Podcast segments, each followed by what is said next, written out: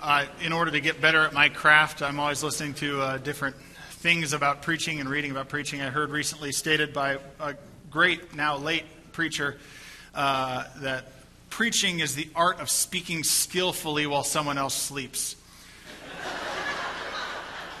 Would that not be the case today? Uh, when we get into the truth of Scripture, that would be a truly lamentable thing that one, somebody could speak in such a way to make it so boring, and two, that we would not be attuned to hear the word of the Lord today. So let's begin by prayer. Just quiet your heart for a moment as we begin.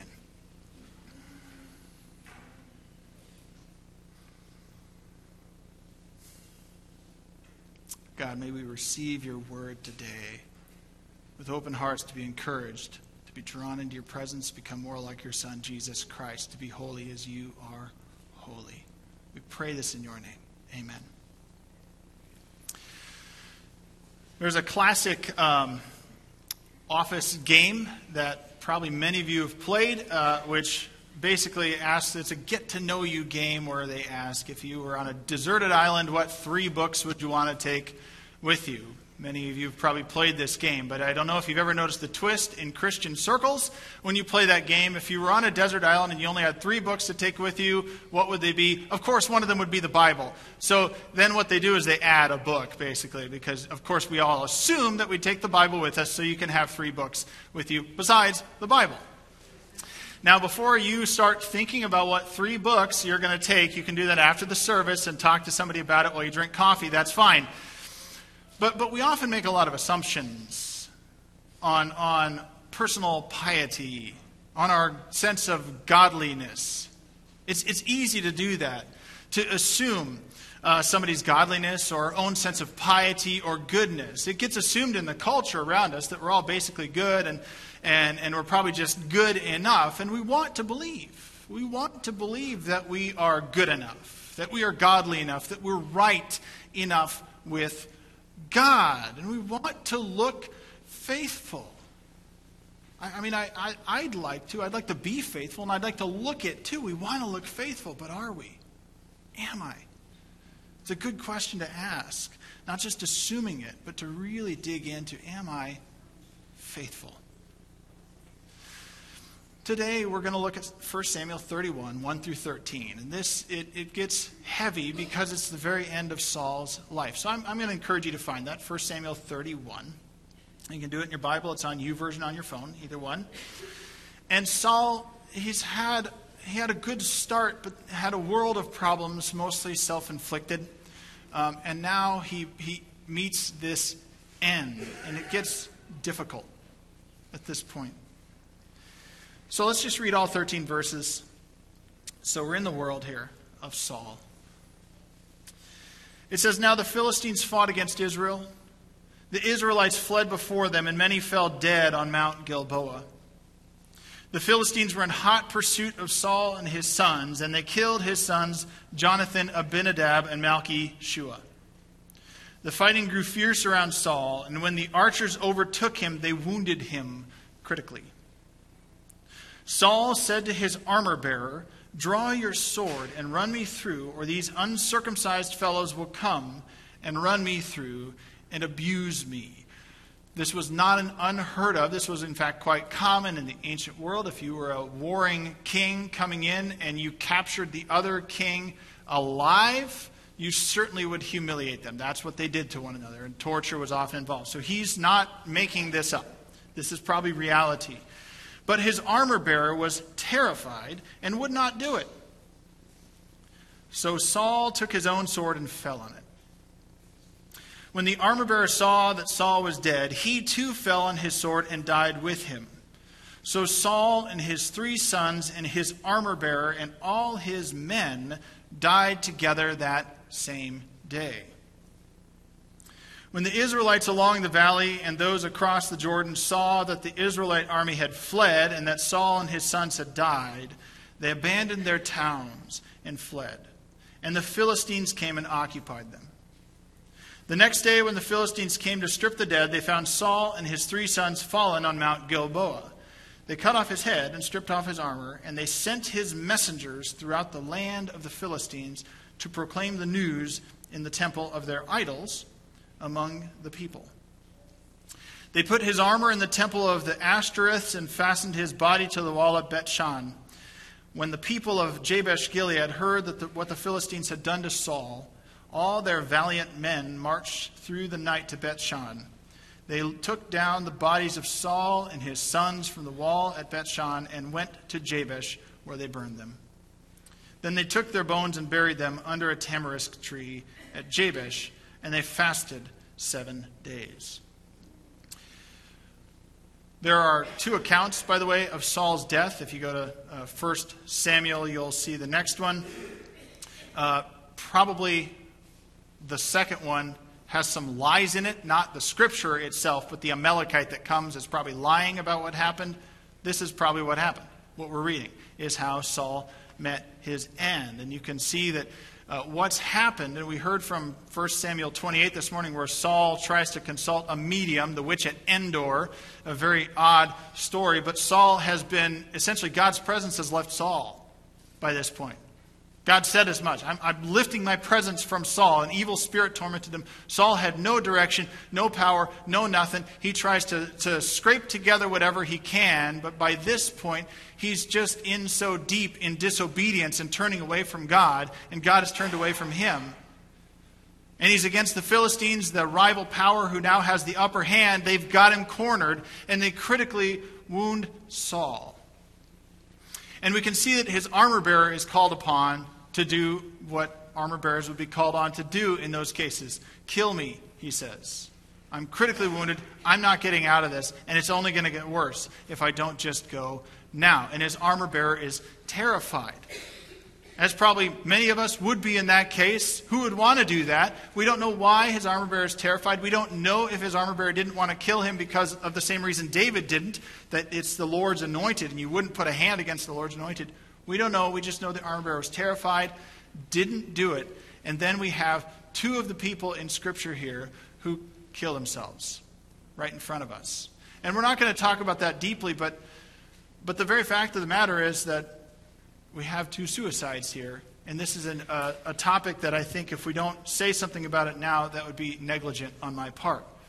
I, I want to point out that, that we live in a day where it was not at that point in time, by the way, nobody considered suicide an honorable way. Nobody considered it honorable to take your own life. And in this day and age where we have 13 Reasons Why popping up and gaining great popularity on Netflix, a show about a girl committing suicide and leaving these messages, we're reminded that, that people have done this at times. Saul doesn't do it here for this reason, but people have done this at times to communicate. It's a poor way to communicate. Everything we do communicates. My hands are communicating to you. But there are good ways to communicate. That's a poor way to communicate. And we live in a time where, over the last couple decades, the idea that somebody could take their own has become an option I mean, it's been, been uh, reduced to, to uh, the basic things that somebody could do with their weekend go play mini golf, or you could go kill yourself if things are that bad. It's been reduced to an option, and people will take the option. I'm not trying to make it trite, but I, do, I want us to recognize that, that we're dealing with something that's very heavy and very uh, difficult right now, and I don't want to just pass by. I, I, want to get to more of the text in a moment, but I, I want to say this because some people have fleeting thoughts I think almost anybody has a thought, what if? But for some of us, it goes deeper. It goes further, and we have darker thoughts of maybe it would be better if. Or we know people who are in swimming in that. Maybe it would be better if. And suicide has affected a number of us in the congregation. I know it's even affected my own family throughout the years. It's a short sighted decision it leaves a giant hole for those who are left behind, a, a, path of devastation, a lot of what ifs and whys. And so this morning, I don't just want to gloss over this. I'm going to move in, in just a moment, but I want us to recognize that if, if you're in one of those moments sitting in the room where you're struggling with your purpose and your value in life, let us recognize, first of all, God's given you those things by creating you and sending his son to die for you. And if you're at a dark moment, talk to somebody and get perspective bring in help and people who can, who can rally around you. And if you are one of those people who's consulted, boy, do everything in your power to talk to those people and give them perspective and get them the help that they need. It always leaves a path of destruction. And you can see that it does, thank you, you can see that it does with Saul too. I mean, look at what it does. His men die, his squire kills himself, his family ends up suffering for all of his disobedience that ends up in this. It, it's not victimless at all. It leaves them in, in such a quandary as well. It always does. It's a little surprising in the case of Saul, then, that he gets a little bit of honor in the end, likely because he's Israel's king and he's been desecrated. That's likely why he's getting this. These people come in, they take him back, his body back, so it won't be mutilated and, and, uh, and they won't be embarrassed anymore by their king's body. And they end up taking the worst of circumstances and doing the best they can with it. They burn his body, not the way that you do things in that world. You bury the body, you don't burn the body and they do that so that they can save him and his uh, memory and Israel really from any more humiliation. It's the worst of all circumstances that we're encountering here. Saul, as we look at this, did a lot of earthly positive things in his life, actually. You go back to 1 Samuel 14, you can read a few of the things that he did. He did some positive things for Israel. He conquered, he was victorious in battle on many occasions. And that looked good enough to him. And we live in a culture where that sometimes looks good enough. We're told that's good enough. Just do good things, and that will be good enough. Play the part of a good person. You'll be, you'll be fine. But we, we read, if we read 1 Chronicles 10, 13, and 14, we get another account of Saul and why he died. It says, Saul died not because he was unfaithful to the Lord. Because he, excuse me, because he was unfaithful to the Lord. Let's get this right. That's the first reason. He did not keep the word of the Lord and even consulted a medium. We heard that this morning for guidance. And he did not inquire of the Lord.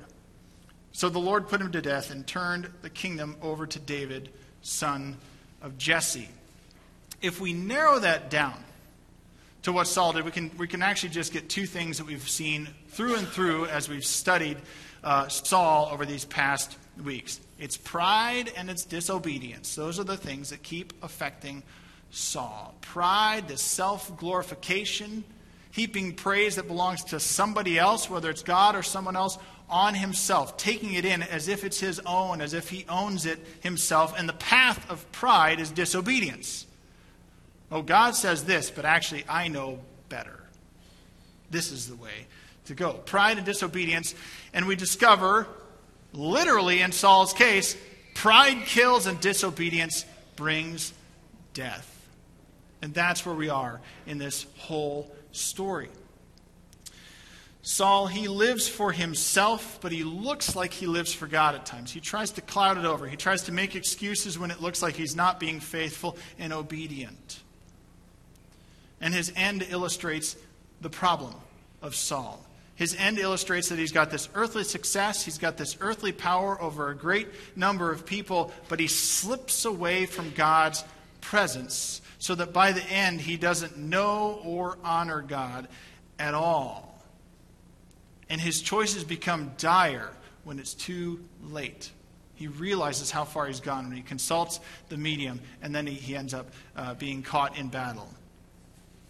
And so I think we have to take the warning. We've been looking at Saul, at his character, at the character study. We need to take the warning that Saul's story can happen to us as well if we're not aware of the place of pride and obedience in our own lives.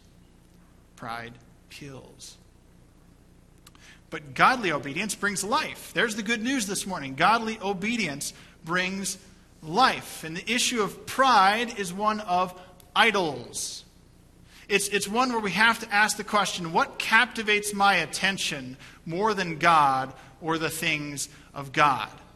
That's where we get uh, where the rubber meets the road with pride. What captivates my attention more than God or the things of God? What makes my mind wander away, worry, get anxious, or get angry? What is it that allows a person's eyes to wander to what they ought not see, what they ought not look at, and then justify it when they do? What is it that makes people laugh at the wrong jokes, the insensitive jokes, the things we ought not laugh at, and then say, oh, that's just my personality. I laugh at inappropriate things? What is it that makes our attitude sometimes sour, dire, dark, cold, bitter, grudge holding, and mean? What is it that captivates us in that way? The anti things of God. What is it that causes me to think I'm right and you're wrong on everything?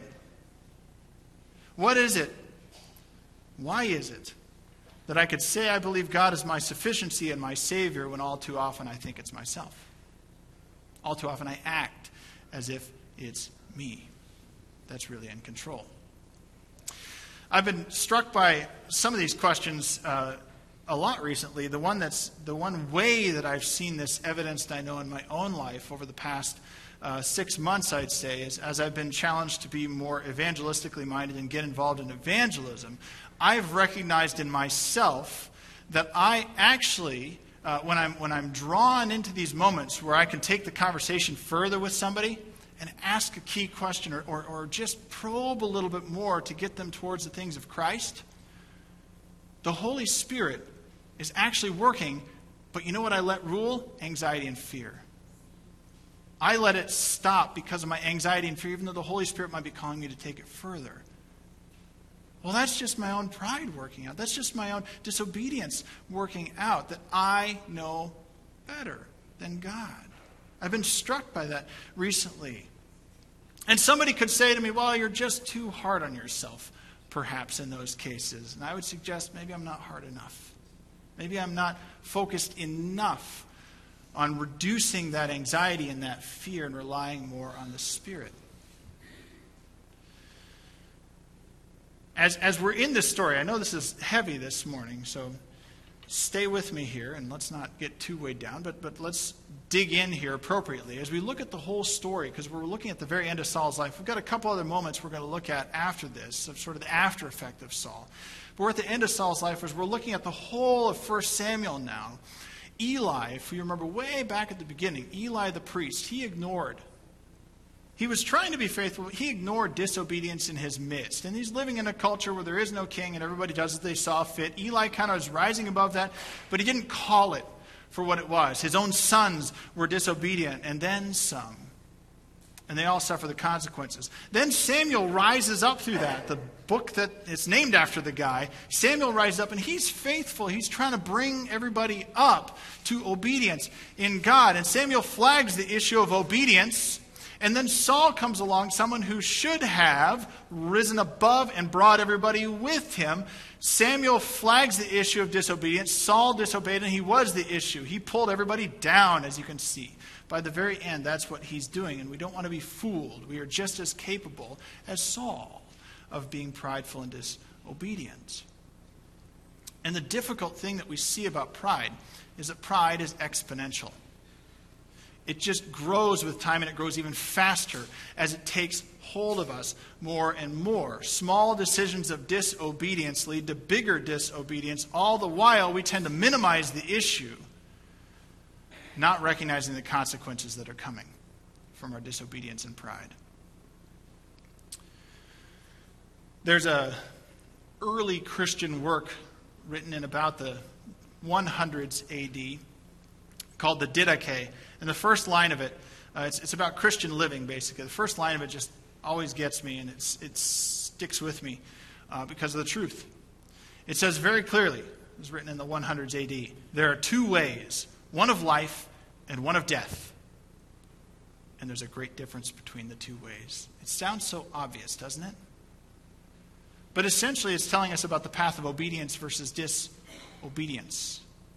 With, with each step of obedience versus disobedience, we're choosing life or death. I mean, that seems pretty lofty, but that's actually the reality of it. If we're choosing God and the things of God, if we're choosing salvation through Jesus Christ versus the other things that are offered promising that, we're choosing life or death, is what it's telling us. Pride has a principal place to play in uh, and humility, the opposite of that, in how we're going to make those choices. Uh, did you guys hear the one about the minister who said he had a wonderful sermon on humility, but he was waiting for a large crowd to preach it? It can catch us all. It can catch us all in some pretty odd ways sometimes. Pride versus humility. We can think we're the most humble person out there. We can't say it. And uh, at the minute we're talking about it like this, we've got a problem on our hands. I might look faithful, you might look faithful, but are we faithful? That's what we're confronted with today. Is it, is it real in me? Am I choosing life or death? Am I choosing Christ or the things that are the opposite of that salvation? If we look back at the text at 1 Samuel 13 4, here's a, a sense of false sort of looking the part, even at the end on Saul's part because Saul talks to his armor bearer and he says, Draw your sword, run me through, or these uncircumcised fellows will come and run me through and abuse me. The Philistines, these uncircumcised fellows. Saul, as we saw a couple weeks ago, his pinnacle point that we read of in 1 Samuel of being obedient was when he went to use the cave to relieve himself. That's the pinnacle moment when he appears to be following the law to the letter. Other than that, he only follows as it's convenient for himself. And now here, he says, I don't want these uncircumcised fellows, these folks who are not God's covenant people, to come in and do their work to me. Why, if Saul was acting like these uncircumcised fellows, does he all of a sudden care? At this point. Do you recognize that? He's been acting disobediently. He is one of the uncircumcised at this point, functionally. And yet, he's, he's looking faithful, but he's not. Furthermore, if you go down in the text, this is no longer Saul talking. Uh, in verse 9, it talks about them coming to strip him of his armor, and it says, The Philistines sent messengers throughout the land to proclaim the news uh, in the temple of their idols. That's really what pride is in the end it's an idol. They sent uh, Saul's body to their idols. The text uses idols specifically to say these are false gods, but that's what pride is too. That's where Saul's faith was the whole time in idols, things false, non existent. And why would we knowingly put our faith in something that's false? Obedience is the difference between death and life. And obedience is choosing life. It's choosing the things of God, and that's most appropriately in, uh, seen in, in Jesus Christ. That's only realized in the salvation we get through Jesus Christ and living into that life. Everything else is an idol. Pride turns out to be di- an indication of disobedience along the way that we can succumb to if we're not careful.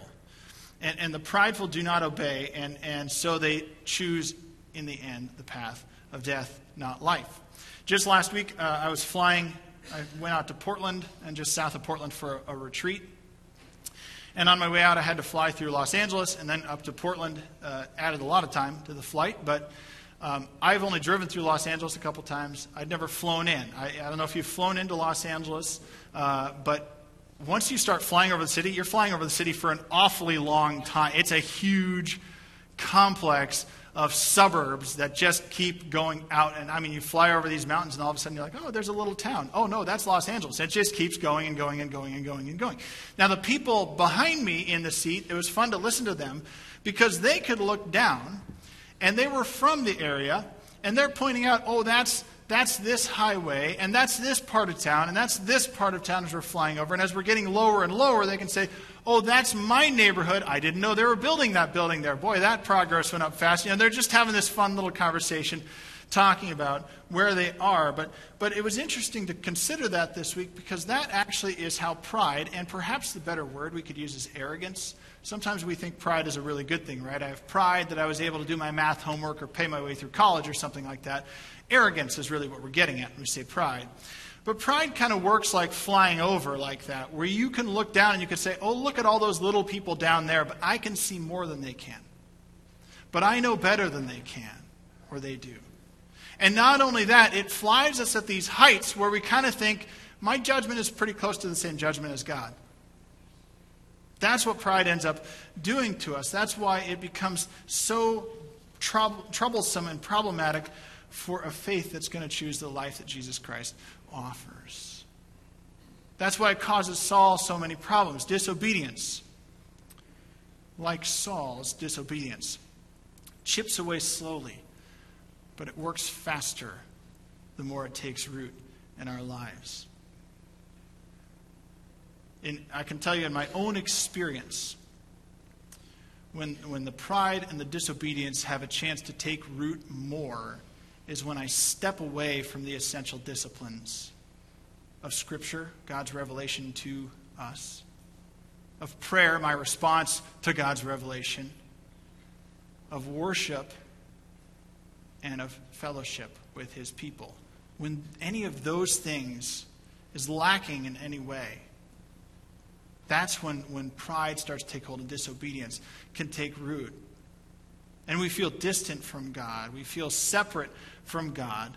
And it takes a lot of work then to get back on track with that relationship. And for some, they step off the path and they get so far it seems like it's almost impossible and they just give up.